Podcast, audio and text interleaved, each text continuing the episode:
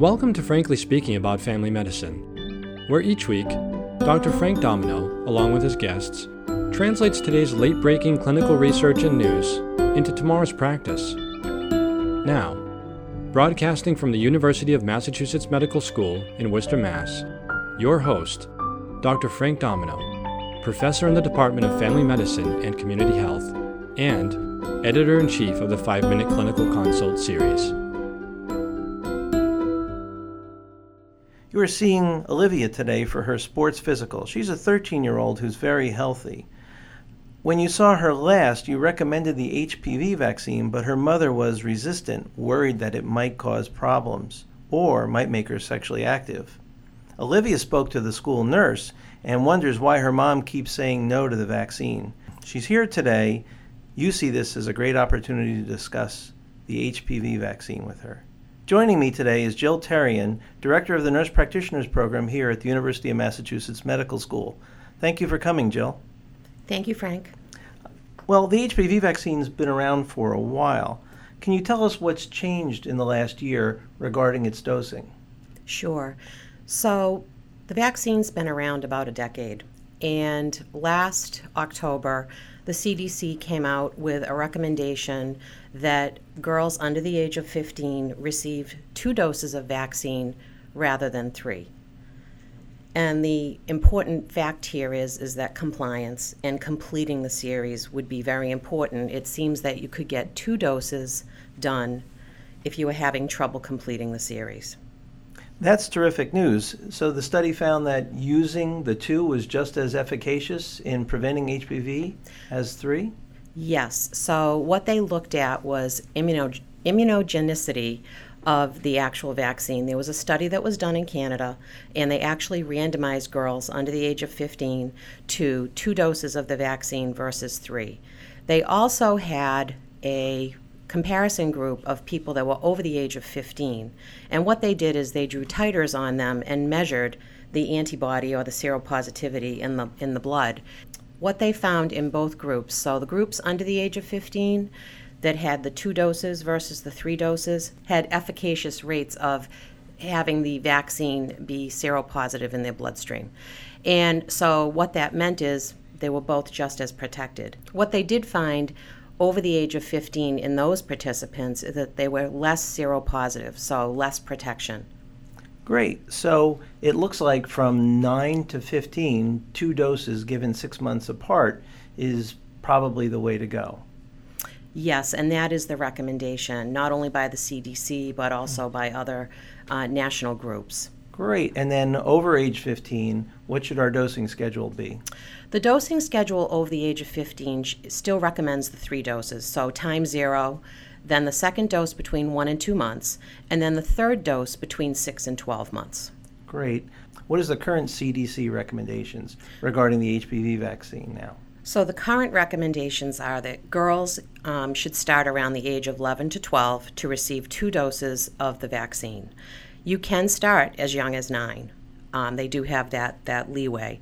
So that's two doses. Um, and then after the age of fifteen, three doses at the zero, one to two months, and six to twelve months time.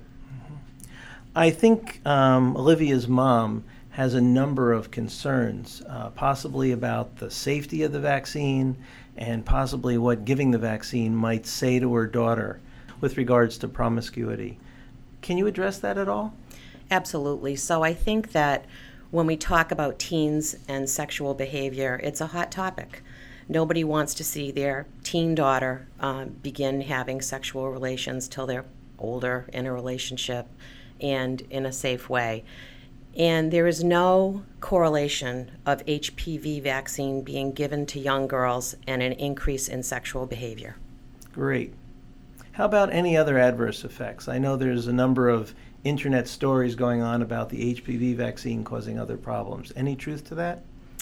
Not really. The evidence is not there. But the number one The number one is uh, a local reaction at the site of the injection, which you would get from many vaccines. I will say that over time we have seen vaccines change into the number of um, the number of viruses that, that it covers. So we started out with a two-valent vaccine, Then it went to a four-valent vaccine, and the current recommendation is to use the nine-valent vaccine. The message there is that the two types that are cancer-causing, particularly cervical cancer, are types sixteen and eighteen, and all three of those vaccines have those types in it. So then what does the added nine-valent vaccine also cover?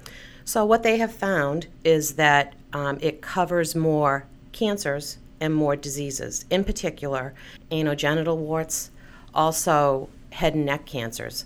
And so there, there we talk about the indication for males as well, because they have the higher rates of head and neck cancers later on in life.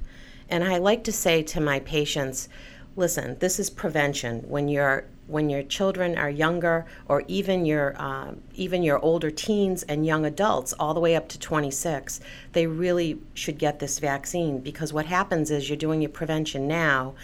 Then as adults, they get disease, and then as they're older, they get they can potentially get cancers. So this is a big prevention. Now, this is a great change, but many of our patients already have had one or maybe even two doses of the older vaccine. What's the advice there? Uh, what they say is continue on with the newer vaccine. So if you've had one dose of the four-valent vaccine, which has pretty much been what's been around up to this point, and they've had one dose, you then get the second dose with the nine-valent vaccine. There is no problem with that. That's great. Well, to summarize then, the new C D C recommendations regarding H P V vaccine are to give two doses six months apart um, for children aged eleven through fifteen, and you can even start as early as nine. For those fifteen and older, use three doses at zero, one, and six months. Um, any final thoughts on how you counsel parents and young adults uh, with regard to the vaccine? Yes, I think it's a, you know, it's always how we make decisions with our patients. It's a shared decision-making process. They want to know, they usually want to know three things. Is this safe? Um, is it going to hurt my child? And what would you recommend? Because as a provider, they look to you for your sage advice.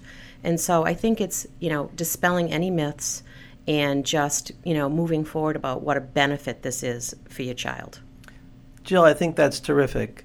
This is one of our two cancer-preventing vaccines that we have. There are very, very few things that we can give in such short times that prevents cancer. So I appreciate your bringing this forward today. It's a, it's truly going to change how we practice. It's going to save money and probably increase the rate of immunizations of our children uh, throughout the rest of their lives. Thank you, Frank.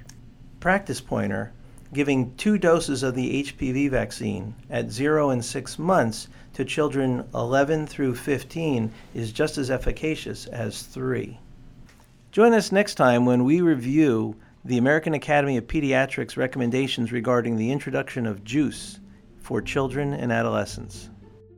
Thank you for listening to Frankly Speaking About Family Medicine, brought to you by PrimeMed. For more information about the article referenced in today's episode, look under the resources section of the episode landing page. Need help reaching your C M E credit goal this year? If so, please browse the more than three hundred free C M E accredited activities now available on PrimeMed dot com. We want to keep making this podcast better with every episode, so we need your feedback. Tell us what you think by submitting your feedback via iTunes, Google Play, Stitcher, or log into PrimeMed dot com and submit your feedback at the bottom of the episode landing page.